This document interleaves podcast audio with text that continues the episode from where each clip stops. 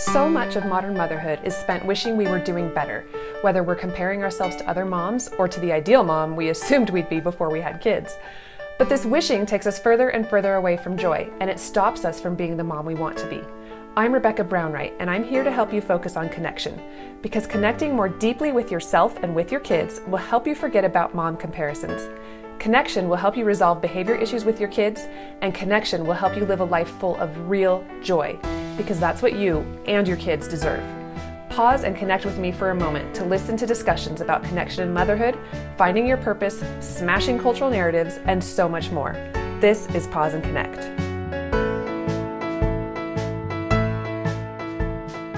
Hello, and welcome to Pause and Connect. I'm Rebecca Brownwright, and this is episode 19 called What's Going On in the Brain of Your Child with ADHD.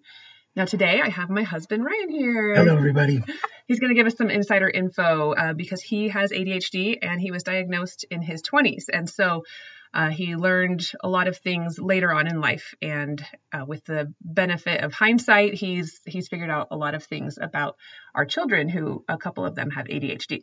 Do you want to explain your voice really quick? Yeah, so there's nothing wrong with your speakers or our microphone. I do have a, a, paralyzed vocal cord, so my voice just sounds like this. So uh, hopefully I can soothe you a little bit with my voice. yes, some people don't think it sounds that bad, and some people are like, "Whoa, are you dying?" So, um, so we're we don't know what you're thinking, but we we did want to put that out there, um, and we're hoping that that will be repaired at some point in the future. Okay, so let's let's talk about ADHD. So like I said, we have we have one child diagnosed with ADHD and one who we think has ADHD. Pretty sure he does. Yeah. and, and Ryan has been really instrumental in helping me, who I don't have ADHD, but to help me understand what's going on in our kids' brains. You know, that's really funny though, because you, Rebecca, have been instrumental in me understanding my ADHD because of all of the uh, research you've done. So I think we're a good team. Yeah, I, I, yeah, I think we're a good team. Um, I, I've been working for ADDitude Magazine. It's the country's premier magazine on ADHD. So if you don't follow them, but you have someone with ADHD in your family, you, you should be following them. ADDitude Magazine, and and I've I've read every single article on their website many times. I've read every single comment that people make um, about their lives with ADHD, and so we kind of say that I have the academic side of the condition. I, I have the academic understanding and then Ryan, you have the the lived experience, and so yeah. so together, I think we are a pretty good powerhouse for our kids to, to in understanding them. So, because Ryan has been so helpful to my neurotypical brain, I wanted to bring him on here to help other parents who are struggling to know how to help their kids with ADHD. Now, we should say, Ryan, that like what you share is not all inclusive, right? True. Yeah, I think uh, an ADHD brain is different from one person to the next but there are some similarities. And so my experiences might be different than what your children are going through and what our children are going through. But hopefully, uh, together we can we can help shed some light on on the subject for you. Yeah, yeah. Um, and I think you have a really good way of explaining what's going on in your brain that I think will be really helpful to parents listening today. And if your child doesn't have ADHD, I would still say hang in here with us and listen to this episode. And there's two reasons for that. One is that ADHD is actually really underdiagnosed. And so um, I, I know many people who, who didn't think they had any ADHD in their family. And then they learned a little bit about it and they were like, oh, that explains so much. And so and then they got some ADHD diagnoses for for some people in their family. So it's really good to be aware of the symptoms because it's possible that your child or a child you know or a person you know has ADHD and isn't getting the help that they need. And you know someone with ADHD, I guarantee you do. And so it would be good to to know more about that. And then um, the other reason is that the things that don't work for kids with ADHD, like uh, consequences, don't work for ADHD, and we'll probably talk a little bit about that those things actually are not the best ways to help neurotypical kids either. And so it's kind of good to to understand what goes on in the ADHD ADHD brain and how to work with them and how to parent without punishment because that's actually what's going to work for neurotypical kids too. And that's of course what we're all about here at Pause and Connect. Connected tr- discipline is transformative and I learned this as I learned how to parent my child with ADHD. And then I found that the principles that I learned worked way better for all children than the traditional parenting methods that we were all raised on. So the things that we share today basically is what I'm saying is that, that it's still going to apply even if you don't have a child with ADHD. There's a saying that if you know one person with ADHD, you know one person with ADHD because it really does present differently from person to person. Yeah, I mean, I, I look at our daughter Lydia, um, who has ADHD. Uh, when I was growing up, uh, well, and even today, I cannot read a book to save my life. My brain just goes in completely different places, uh, bouncing around with other ideas. I can, I'll have to read one paragraph 10 times before I comprehend what it says. Uh, but Lydia, who does have ADHD, also can get lost in books. She can read for hours and hours. And that is uh, very often because our hyper focus, which I'm sure you've heard about ADHD, um, can be different from brain to brain. I can sit down and watch movies uh, for hours and hours at a time without having to get up for anything. Um, I have a sister who I'm pretty sure has ADHD. She can't sit through a 20 minute episode of a show. So it's different for everybody um, how ADHD presents uh, from one child to the other. So it's really important to get to know your child and how ADHD presents for them. Yeah, um, one thing about ADHD is that it's an interest-based nervous system, and so um, so what you said about how Lydia can read books forever that's because that's her interest and how you can watch movies forever that's because that's your interest and so that's where your focus goes and and you know some people with ADHD are more hyperactive than others some are more daydreamy than others and then all have really unique strengths and weaknesses that combine into making them who they are and then also the environment plays a big part too in how a child's ADHD is going to present. Because, like, for example, let's say that you are a spacey child and you're being raised in a really strict household with really clear routines. Well, you might have the personality that will respond to that and your spaciness will be less of a problem. Or you might have the personality where you can't really meet those routines and you really struggle with it and then you get punished for them and then you have bad self-esteem added to the spaciness that you have. So then you're a, a child who's presenting with spaciness and bad self-esteem. So environment really impacts how ADHD shows up as well too.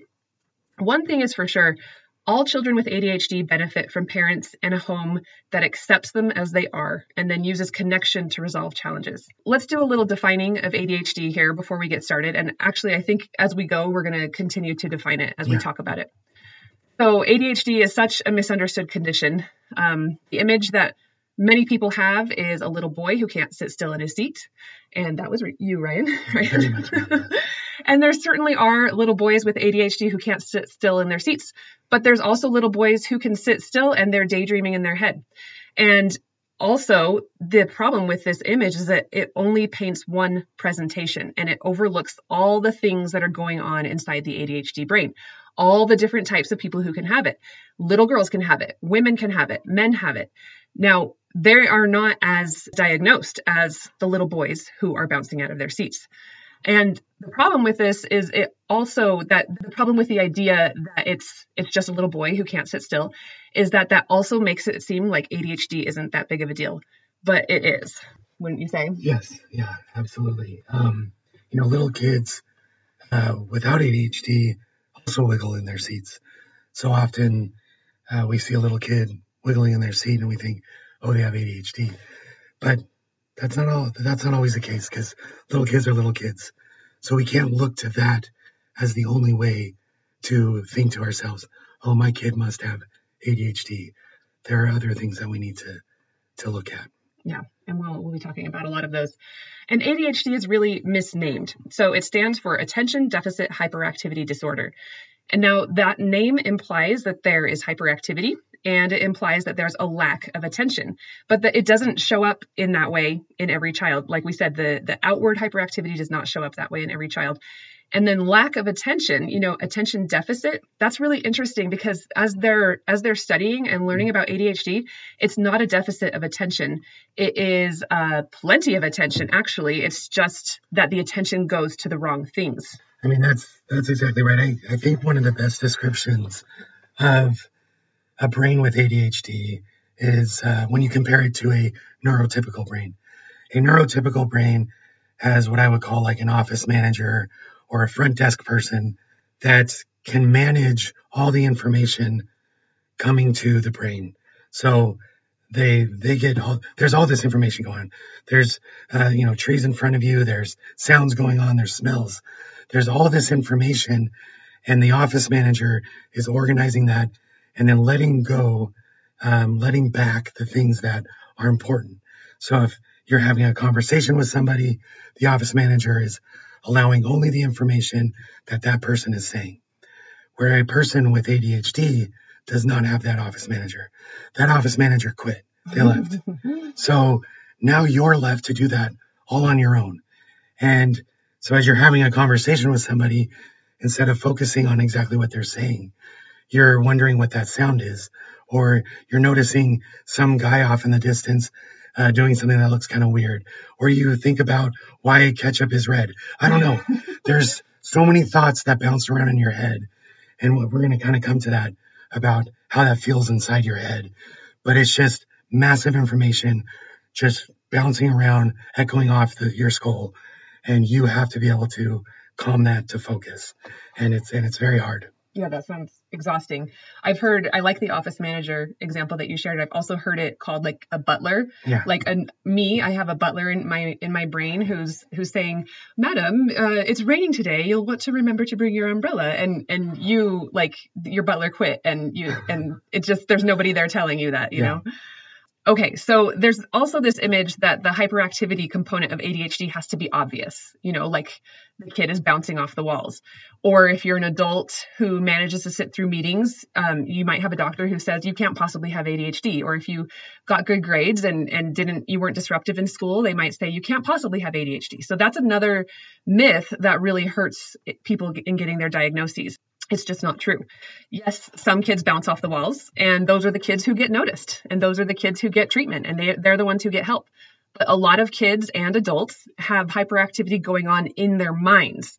So their thoughts might be bouncing up and against and around each other in a way that makes it difficult to focus. But their body might be still. So it isn't going to look to the outside observer that they are hyperactive. Yeah, I, I thought I had about that the other day uh, you know, it was trash can morning. I remembered to get the trash cans out the day before, Yay. which was awesome. uh, you know, as I was, uh, you know, I, I took the kids to school in the morning and I was coming home. I thought to myself, uh, you know, oh, hey, a lot of times the uh, recycling gets emptied uh, by this time. So as I parked the car, I thought to myself, I'll go down and check to see if the recycling had been emptied. And if it has, I'll pull the trash can back thinking to myself, man, I'm being proactive. This is awesome. um, but the but from the moment I thought that and left the car and walked down the driveway, I had a million thoughts bounce through my head. I don't even remember what they are. Um, but by the time I got down there, I was in like automatic mode because I was thinking about all these other things. And then I ended up not even checking to make sure that the cans were emptied. And I pulled them back up to the house and went back in the in into the house. And they were both full. And they were both full. so, I mean, it, just in that short amount of time of of giving myself a task of checking the cans and pulling them back if they're empty, I just totally skipped a bunch of steps because of the hyperactivity, hyperactivityness. How do you say that? Hyperactivity. that one, um, going around in my head. Um, so, so kind of relating that to children, a lot of times you give them a very simple task and they can't get it done. And that's because of all of that hyperactivity going on in their head. Yeah. Yeah. And then social conditioning is a really huge part.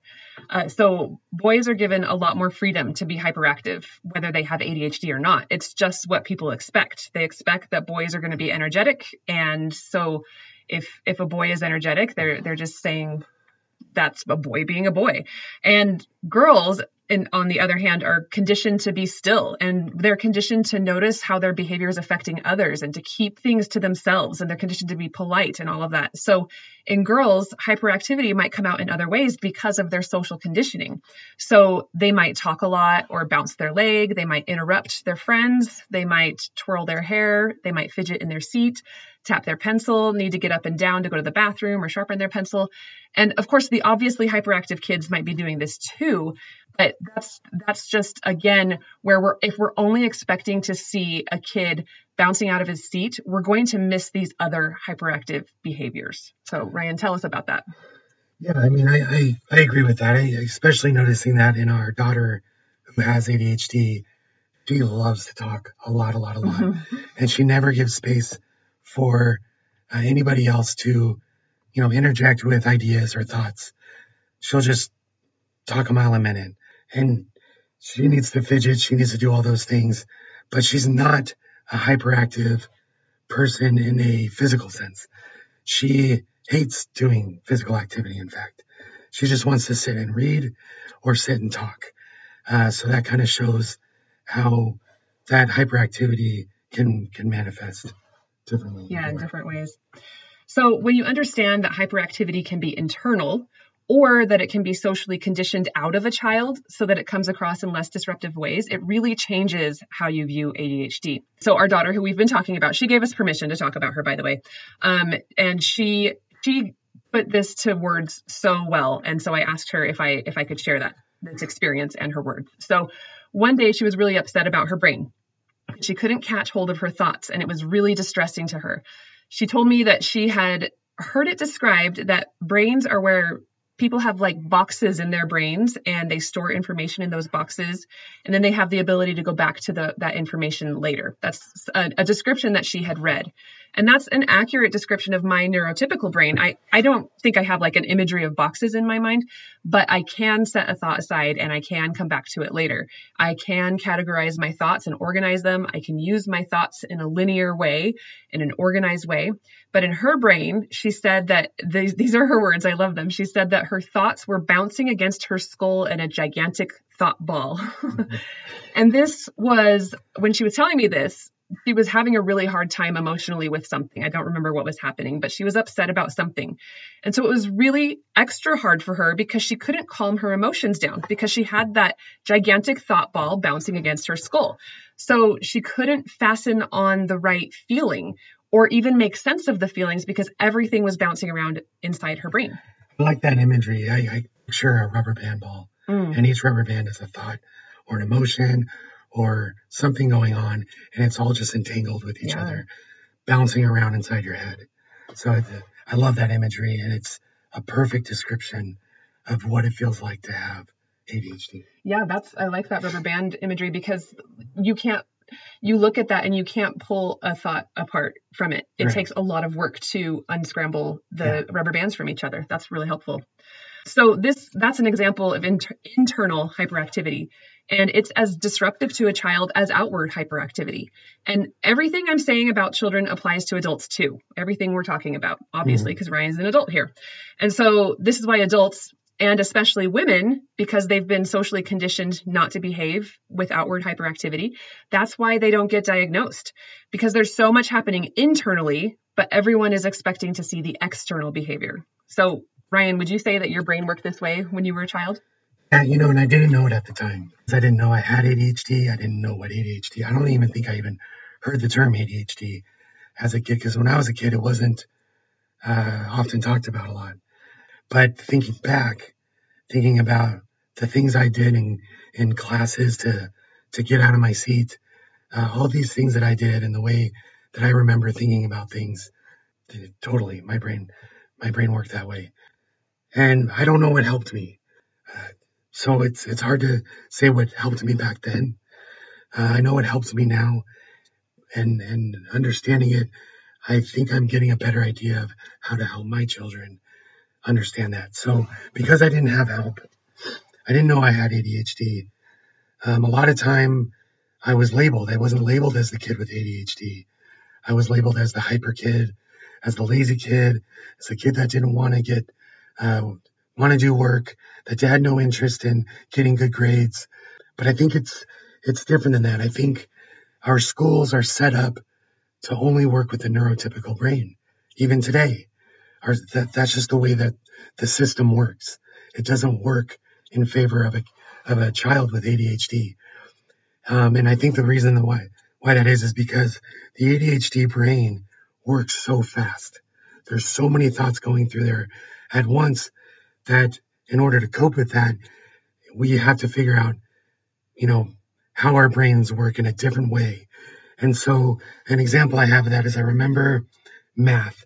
I was always actually really good at math, uh, but I always got bad grades in math. And the reason why that is, is because um, I couldn't follow the way the math teacher was teaching us to solve the problem. But I can look at the problem and I can solve it. I solved it my own way. My brain worked differently. It worked fast. And so I would solve the problem, turn in my homework and get a bad grade because the teacher said, you didn't, you didn't solve this problem the way I taught you. And so that's what I'm talking about is everything's very specific um, and, and not working for that ADHD brain. So a child with ADHD is not lazy. A child with ADHD is very interested in learning, uh, very interested in absorbing information and being successful. They just cannot work within the systems that are set up for neurotypical brains. And so if you really sit and talk with your child that has ADHD, they understand the school material. They get it. They totally understand it. They're just having issues with the systems that are set up that don't work for them. Yeah, yeah, and and I think it's different for every child. Like their um, learning disabilities often accompany ADHD, so some kids are going to have trouble absorbing the information. But I I think it's so interesting what you were saying about your math problem about how you figured out the answer, but you were punished for figuring out the answer, and that's kind of uh, what we do to children with ADHD, and then and then we label them as um, uh, defiant or uh, he's too lazy to do the work, even though your brain moved so quickly ahead of the work that you didn't need to do the work, you still figured that out. And I think we're really missing something really important in our society by behaving this way, by by punishing different thought, a, a, a diversity of thought. Yeah, I think that goes again. Um, I don't know if it was this way for me as a child, but a lot of children with ADHD do get bored in class because they've already learned it. It's done, and they've moved on. Or um, it's, it's not an interesting subject. it's them, not an interesting They have subject. an interest-based nervous system. Exactly, and so it's not, it, you know, it's not that they don't care or that they're lazy. It's just it's actually the opposite. They're just uh, they're overstimulated. They're over doing things in their brain, and they focus on things that they have interest in. Yeah, yeah, I've, I've heard it described that um, a neurotypical person, so somebody like me, can force myself to do something that I, am not interested in. You know, like I, I, I hate vacuuming, but I can make myself do it because I recognize that it's important. So if I was in math class, I, I could I could make myself sit there and learn the processes because I know I need to get a good grade. Where um, someone with an interest based nervous system, a, a, child with ADHD, if it's not interesting to them, if it's not holding their interest, then it's really difficult to um, to to make themselves do this really uninteresting thing. So I think that that's that's again knowing that about your child can really help you avoid punishing them because you can recognize that they they're not doing this to be naughty. They're they're not um, having a messy room to be naughty or not turning in their homework to be naughty that it just isn't capturing their attention in the right way. And so when you know that you can you can shift things. Yeah. Um okay so it helps our daughter to move a bit um, and and this is helpful for most kids with adhd yeah. so she might play with a paper clip or a button on her shirt or something Fidget toys are helpful too. When she was in elementary school, this is so sad. She had a couple teachers who punished her for playing with her belts or little objects in her hands. And uh, this was happening in second grade, and I didn't understand she had ADHD or even what ADHD was. And so she'd bring home these notes where she'd gotten in trouble for playing with the belt instead of paying attention. And I was pretty upset that my child was misbehaving. Um, but now I understand that she needed to fidget and it wasn't misbehavior. She was in moving her hands and, and playing with the belt, she was actually paying attention in class. And so I learned that. And then by the time she was in fifth grade and had another teacher who was taking away the paper clips from her hands, I all I all I had to do was say, hey, um, so you know her brain focuses better when she can move her fingers. So what's an appropriate thing that she can hold on to? What's something that she can do in your classroom that isn't going to distract others? And I didn't even give her teacher the option of saying no. I just said, what can she hold? And he made accommodations without a problem because it's simple. If if you know that your child needs to move, you can come up with with ways to do that. So that knowledge was really critical for her. So Ryan, you have a lot of really funny fidgeting stories from when you were a kid. Now remember Ryan, so our daughter is the the still type. She's she sits still and so she fidgets with things in her hands, but Ryan is the hyperactive type. yeah. Uh, when I was a kid, I could not sit in my chair for very long. So I would, my whole thing was trying to find ways to get out of my seat. So I would break my pencil so that I can go sharpen it. I would find papers around me, uh, which often were uh, homework I didn't turn in that I found in my backpack. I'd throw it, crumple it up so I can go to the garbage can and throw it away. Um, some funnier ones, uh, you know, you remember when you were a kid uh, passing notes in class? Well, I thought it would be more fun to uh, army crawl across the floor when the teacher wasn't looking, all the way across the other side of the room to whisper secret to my friend and army crawl back without getting caught. It was like a game. And I had other games like uh, if there was another empty seat in the class, I would try to move to that seat without the teacher noting, noticing and see if he ever noticed that I would keep moving around. And I would do that constantly throughout the class. And wouldn't you raise your hand in the next Yeah. seat? Yeah, I'd like raise my hand and make comments and move to another seat, raise my hand and make comments.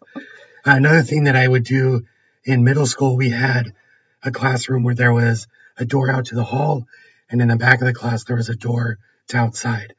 And with this particular teacher, I would often sneak outside the back door, go to the office, get a note for being late to class, and come back in and do that a few times to see if anybody would ever notice. And sometimes they wouldn't.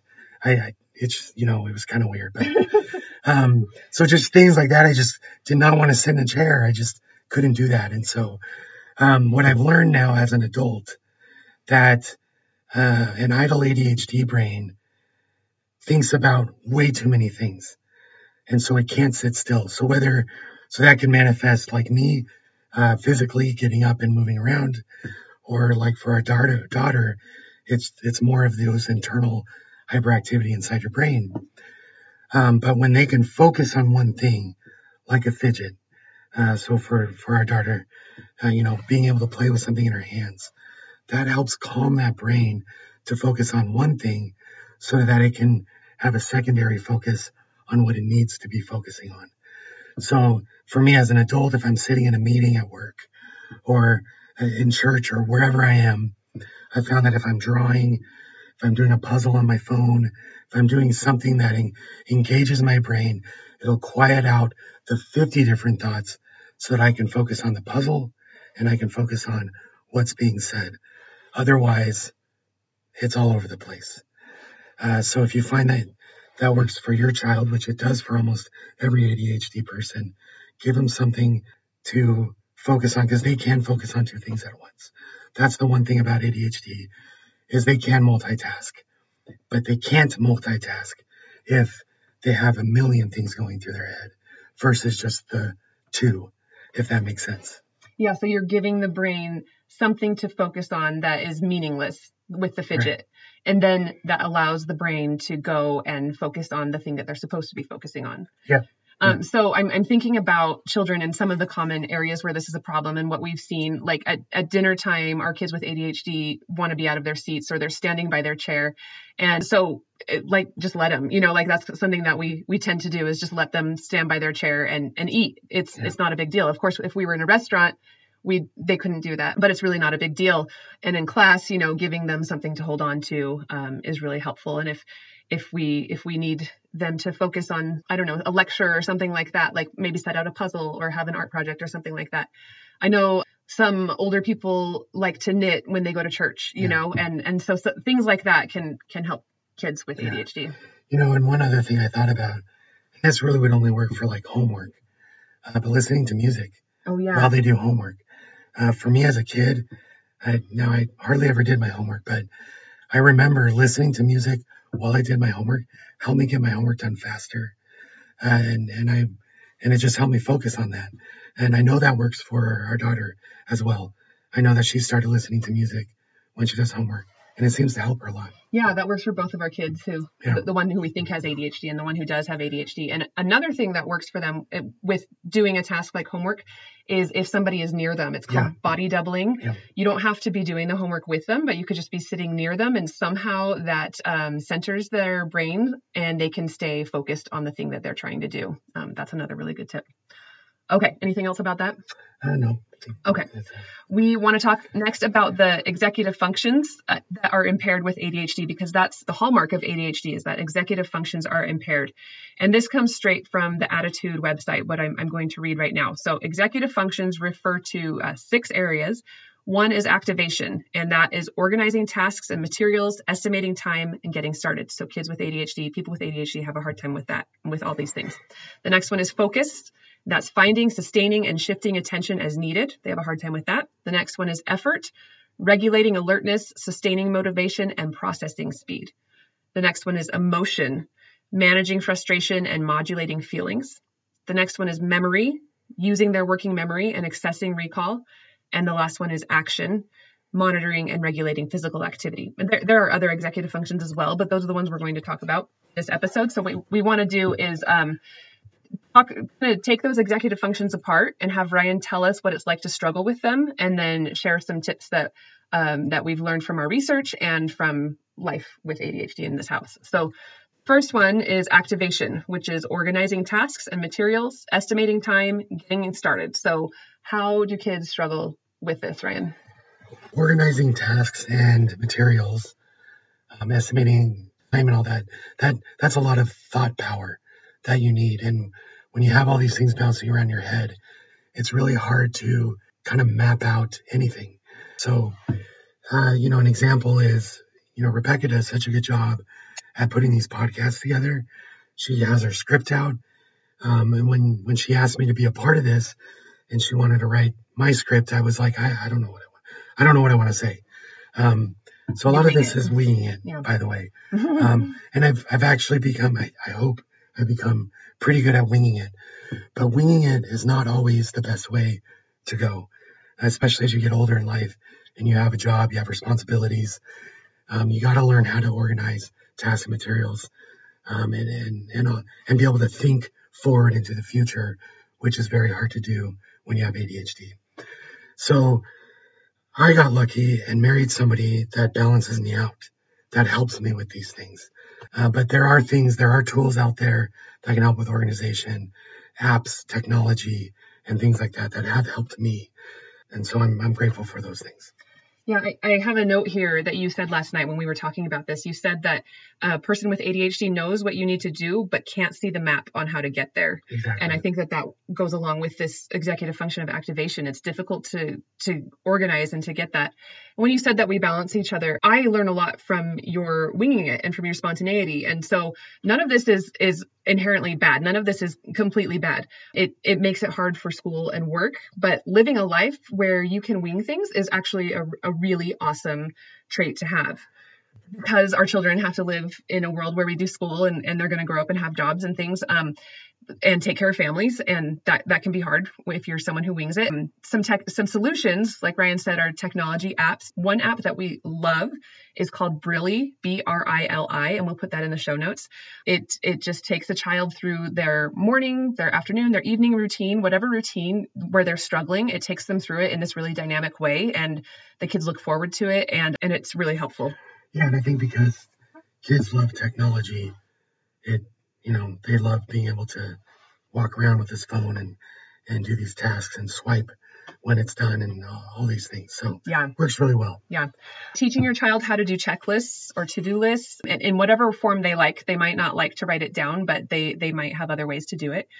Seeing yourself as your child's coach and being gradual with that uh, scaffolding for them. So that that means basically like you're doing a lot of things for them in the beginning, and then you're gradually taking some of that support away as they develop the skills. So understanding that this is a long process is is really one of the biggest keys to raising any child at all actually, and especially a child with ADHD because when your expectations are more realistic with with what's going on in their brain, then you can understand their quirks, you can understand what's going on and you can you can help them with your with your own unique solutions. Yeah. And I think being gradual is very important. That means you might have to start off with giving them only one task at a time. Mm-hmm. Go brush your teeth, come back and see me and give me a hug. Go, and then when they do that, then, okay, now I need you to go get your jammies on and come back and see me and give me a hug. Mm-hmm. You know, doing that, and then you can gradually give them, okay, I need you to do this, this, and this. And they can start gradually getting into those longer checklists. Yeah. Okay, so the second executive function where they they have trouble is focus, and that's finding, sustaining, and shifting attention as needed. So tell us about that, Ryan. Yeah, actually, um, I didn't share this this uh, with you. I just thought of it as we were coming to this. Uh, the other day, I was talking to somebody in a situation where there's a lot of people around, and I was talking to one person, and we were at the end of our conversation, but not quite there. And I saw somebody else, and of course, with ADHD, I didn't have the function or the butler to be able to say, um, "Hey, focus on this right now." Uh, you know, and kind of blur that out. And I thought, oh, I needed to say that. And I completely walked away from the other person. I completely walked away from the other person and went over there and said the thing I was saying and then remembered, oh my gosh, I totally just left that guy hanging. So I came back. I was like, hey, I'm really sorry. I, uh, you know, I'm sorry I just walked away. That was really weird. but uh, those are the kinds of things that happen with focus is because as we talked about the, the you know, the um, office manager, the butler, uh, we don't have that. And so all this information is coming in at the same time when, and so finding a way to focus on one thing is really hard. And suddenly you're getting pulled away because you saw something else that you need to attend to. Yeah, it's like the shiny object Yeah. syndrome. Oh, Yeah. oh, there's something shiny over there. Um, so just yeah, imagine how hard that's got to be for a kid who you tell them to go put their shoes on and they get distracted by something else and then they get in trouble for not putting their shoes on. Like they didn't mean to get distracted, you know. So understanding this again is is one of the best things that a parent can do for a kid with ADHD because when you understand it, you have more patience. So some solutions for this that we use in our family and that have worked for Ryan is to touch your child when you give them a direction. Like uh, give give one instruction at a time.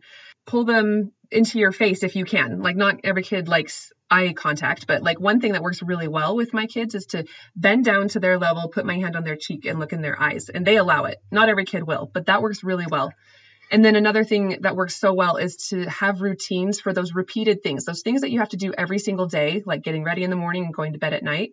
Make those a routine so your child doesn't even have to think about it. It's just what you do. You're, they're on autopilot. And then they don't lose focus during those times. That, that eliminates some of the challenges. Mhm. Okay, the third one is effort. This is regulating alertness, sustaining motivation, and processing speed. How is this a challenge for kids, Ryan? Oh man, this is a hard one. Um, because again, a, a, a child with ADHD wants to put in good effort. Um, I, you know, I, I really think that this one kind of comes down to the uh, the stigma of ADHD, of being called lazy, of, of of messing up and failing, of starting a task and not completing it. You kind of get tired of those things, and so effort becomes hard. Effort becomes this process of if I put forth effort, am I going to be successful or am I just going to fail again and be looked at as lazy or, um, you know, can't, can't finish projects. Um, also, a lot of times, uh, lack of effort is because you're going back to that, the one before is your focus got put on something else. There are times in my job when I sit there and then my brain is saying, just do the thing, Ryan, do the thing. And then I'm like, why aren't you doing the thing? Just do it, Ryan, do the thing. And I can't get myself to do the thing. And so then I will find other things to do so that I don't have to do the thing. And I can't figure out why. I haven't figured that one out. I'm sorry. I know that's disappointing, but um, there are times when no matter how much you're telling your brain to do the thing, it just won't do it. And, uh, and, and there are little things that do help me. Um, you do have to pull when it comes to that point. If you see your child struggling with effort, have them do something else. Take a break, uh, find a fidget, have them go take a walk around the block if they're old enough to do that on their own or take a walk with them. I find that when I do that, when I get up, I go take a walk, I come back, I do the thing. So we have to get away from that stigma that if we don't do the thing right now in this moment, then we're lazy. That's not true. We just need to reset our brains. I like that. I imagine that this would be a place where connection would work really well too. Yeah. Like hugging your child or doing a really quick puzzle or something like that together Yeah. and then going back to it. But giving them that connection can help kind of reset their brain. Another thing I've read is to start with the most fun thing, which goes against how our uh, a neurotypical brain thinks. My neurotypical brain is like, I need to do the hardest thing first and get it done with. But um, because people with ADHD have an interest based nervous system, sometimes that won't work for them because doing the hardest thing is this insurmountable task and it's not going to give them the motivation to keep going. But starting with the most fun thing gets them moving and then they can move on to the least fun thing after. It's really true, and you'll you'll find that if you get them interested in the task with the funnest thing, they'll work hard and Mhm. they'll power through and get all of it all of it done, um, even the boring stuff, because now they're in it and they're Mhm. focused, they're hyper focused, and they actually work really really hard. you know, our little boy who we think has ADHD, he has learned this on his own. Um, when we have distance learning days, he starts his day by playing in the backyard. And at first, we wanted to say, no, no, no, you got to sit down and, and get get going on your work. But he says, I'm going to have my 20 minute recess right now, and that's the first thing he does. And then he comes in and he's able to sit down and, and get going. Yeah, and he'll put music on. He's the other Mhm. one that figured that out. Yeah. He told me he asked if he could play music. He's like, Dad, when I play music, I get my work done fast. hmm And so Hip hop. It has to be. Hip hop. Yeah, it has to be hip hop. Um, so you, you got to allow that kind of stuff. It doesn't make sense in your brain, Yeah. but in their brain, it totally does. Yeah. Okay, so the fourth executive function where there's trouble is emotion, and this is managing frustration and modulating feelings. And this was surprising to us, but it's what finally helped us get our daughter diagnosed because her her emotions had been so difficult to manage for so many years. And then when I learned that that's an ADHD symptom, it was like, oh, ev- all the other symptoms that she have now fall into place. But this one is not talked about much. Trouble with emotions is not talked about very much. So there's things like flooding. Their brain floods with with one major emotion and that's all that they can think of and they can't step away from it. There's anxiety, there's rejection sensitivity where if if you if you tell them that they've done something wrong, they can't handle it. They can't bear it. Um, and that's that's a real thing. They really cannot bear it. It's almost physically painful to bear it. There is um, the un- inability to distinguish between major threats and minor issues. So everything seems like DEFCON level, whatever. Um, there's low self esteem. There's feeling overwhelmed and unable to get started. So tell us about all that, Ryan. I think, you know, thinking, going back to that uh, imagery of the rubber band ball, right? Each rubber band represents a thought, but also mixed in that rubber band ball is emotions. Mhm. And because it's all entangled with one another, it's very hard for a child with ADHD to make sense of it all. What emotions are they feeling? Which makes those emotions harder to feel because you're they're not understanding why they're feeling what they are because everything's jumbled up in a ball and bouncing around in your skull. Mhm. And so those emotions are really hard for those kids because they don't understand it. And on top of that, because of the way that the the school system is set up more for neurotypical kids, they're already feeling like they're feeling. Mhm. They're already judging themselves. They're already wondering to themselves, what is my teacher thinking about me right now? Mhm. What are my parents thinking? What are my friends thinking? Man, I really, you know, my friend has an A in this class. I have a C in this class. Why? You know, they're already judging themselves. And so all these emotions are really hard. And so I, there's some things that we can, you can do to help your kids walk through those emotions. It's important for them to feel them, um, but also walk them through it. And Yeah, yeah. Um, one thing that we found that's really helpful is to connect with them in the emotions instead of sending them away. You know, we used to punish the emotions. Like if you if you keep screaming at me, I'm going to take away your stuffed animal. And you take away the stuffed animal, and they scream louder. What and and then you say, stop screaming. I'll give the stuffed animal back as soon as you stop screaming. But they can't stop screaming. They can't stop that emotion because of that flooding, because of that anxiety and the overwhelm and the inability to distinguish between major threats and minor issues. So they just their brain cannot do it in that moment. And so understanding that limitation that they have, you can help go alongside them and help them build that strength up again.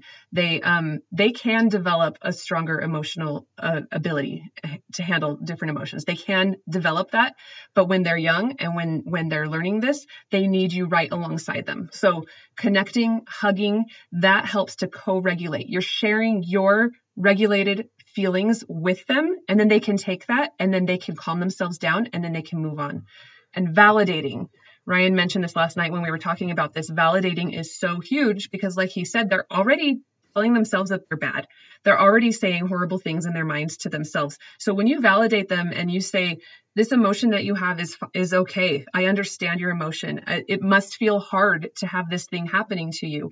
Then that gives them permission to feel the emotion, move through the emotion, feel your connection, and move on.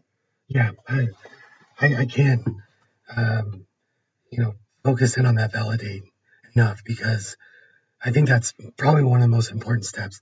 They need to know that what they're feeling is okay to feel and that you're going to let them feel it. Um, in fact, they'll get through that feeling faster. Yeah. If you do that. Yeah, if they don't have to fight it. Yeah. Just and just be there for them. And then and then that connecting, the hugging, if you, if your child is okay with hugging, co-regulating, just being there uh, really makes a difference. Yeah.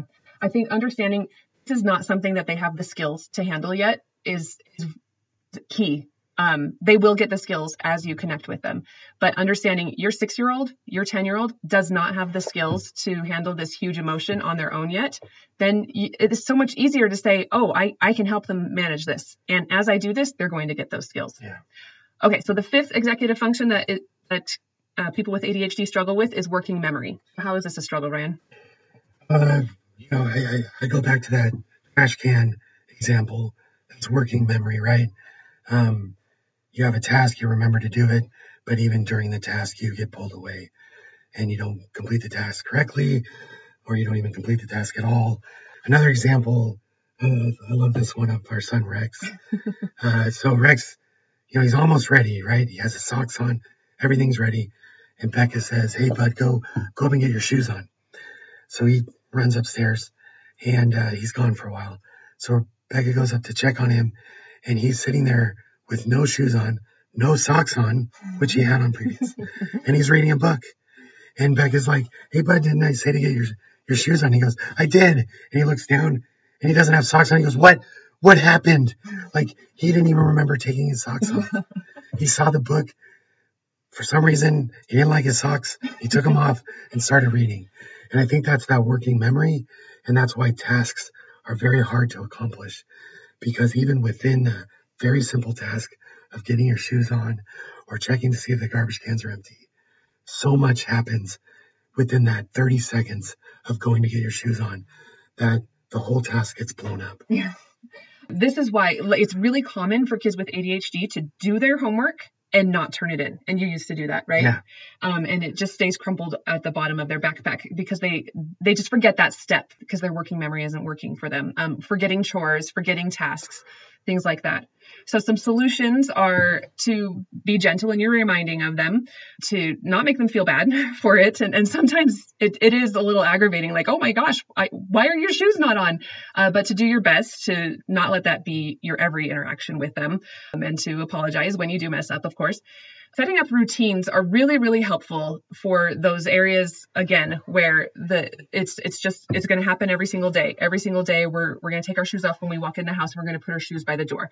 Setting up a routine for that so then you're not searching for the shoes every single day. Those types of things um, understanding again, understanding why this is happening with your child is key. And then don't criticize and don't moralize. Don't say you're so lazy. Don't say you're so disobedient. You're so disrespectful because that's not true. It's they forgot. It's as simple as that. They forgot what they were doing or what they were supposed to do. And there's they're not a bad person for that.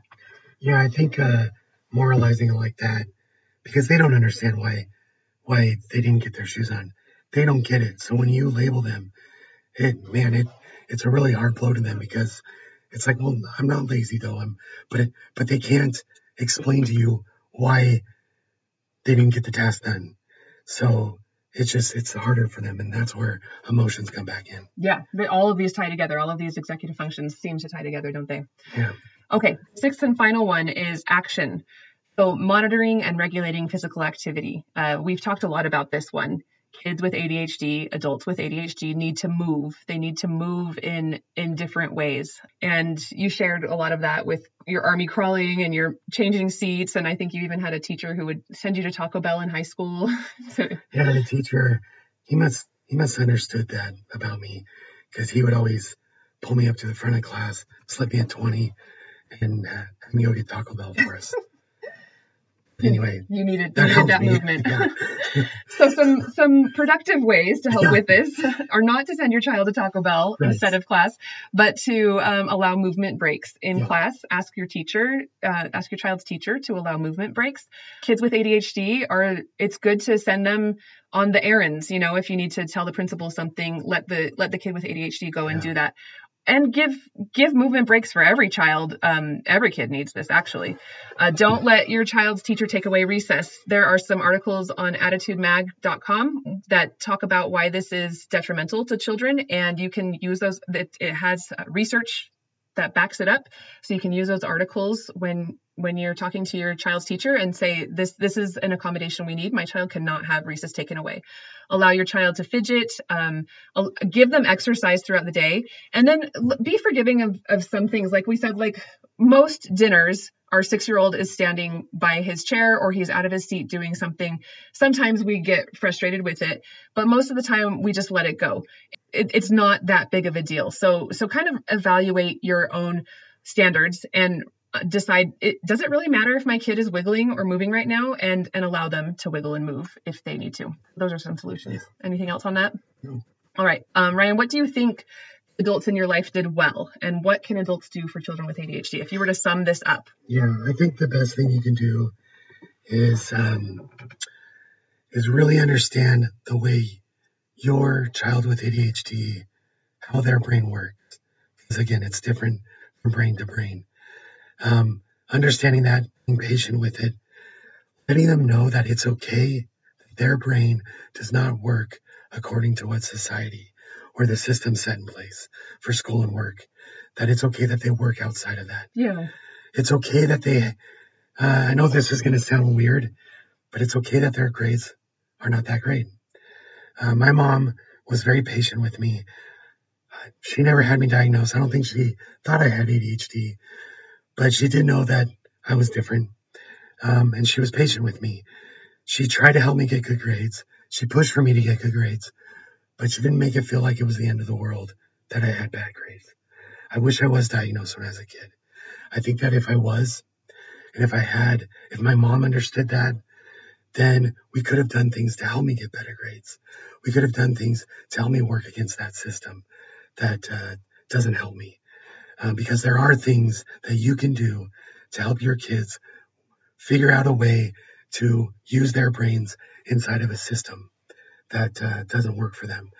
Um, and so just being just being aware of those that hey, my kid's brain isn't bad.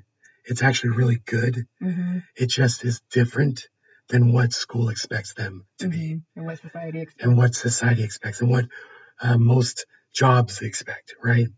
So uh, your job as a parent is to accept it, uh, embrace it, love it, and help them find ways to cope with it. Yeah, I think I think ADHD is um is one of one of it's a condition where it's it has really cool gifts that come alongside the challenges and um, and it is a challenge because of the way our system our society is set up but there are so many cool gifts and and people can be successful with it we could do a whole podcast Yeah. on that but uh, but yeah, I think I think the thing I have learned as a neurotypical mother is um, I have to adapt. That's that's the way it works. Um, it's it's my child, and I need to understand my child, and I need to change my expectations, and that's that's it. Period. Yeah. I don't I don't get another choice because the other choice is to hurt my child by refusing to accept who they are. Yeah. And so uh, it takes time and it takes a lot of learning. But um, the more that you study, the more that you you understand and and think outside the box. Think oh, oh things don't have to be this certain prescriptive way. They can go a different way. Yeah. Then the better off your your children are going to be, and the more you're going to be able to trust yourself as a parent and and move forward and and forget what other people are saying. Yeah. I think that last part is really important that you understand that you do not have to get them to work in the way that society expects them to. You can help them find how to work in the way that works for them. Does that Yeah. make sense? Yeah, that makes sense. Okay. Yeah. I, I think that's our job as parents, whether our kids have ADHD or not, is to find their strengths and help them use those instead of uh, tearing down their weaknesses, sharing Yeah. instead of letting them be torn down for their weaknesses, because we all have strengths and weaknesses. And with ADHD, there's some particular strengths and weaknesses uh, that are, are are common across the board. And so the more that we understand the condition, the more that we can be strengths based. Yeah. Yeah.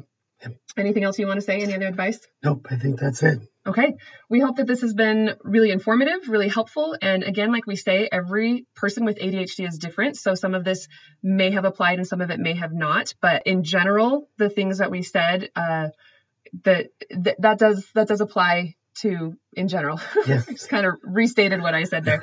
Um, so anyway, we we really appreciate appreciate you being here. And if this would help somebody, please share it with them. Please share it on your social media. Um, there's so many undiagnosed people out there who need the help. So please share this and thank you so much for being here. Thank you so much for pausing and connecting with me today. Your support seriously means the world to me. If you found this episode helpful, I want you to know I have countless other resources for you to find more connection in your motherhood and life. Head to my website, RebeccaBrownwright.com, to check out my blog, check out my back and forth journal for parents and kids, and take a look at Pause and Connect Academy, where you can find courses to help you stop yelling, find your strengths, and finally get your kids to listen to you. As always, if you enjoyed this episode, please consider leaving a positive review, sharing it on social media, or sharing with your friends. I love you and I want you to thrive in your motherhood and life. Thank you for being here. Now go forth and connect.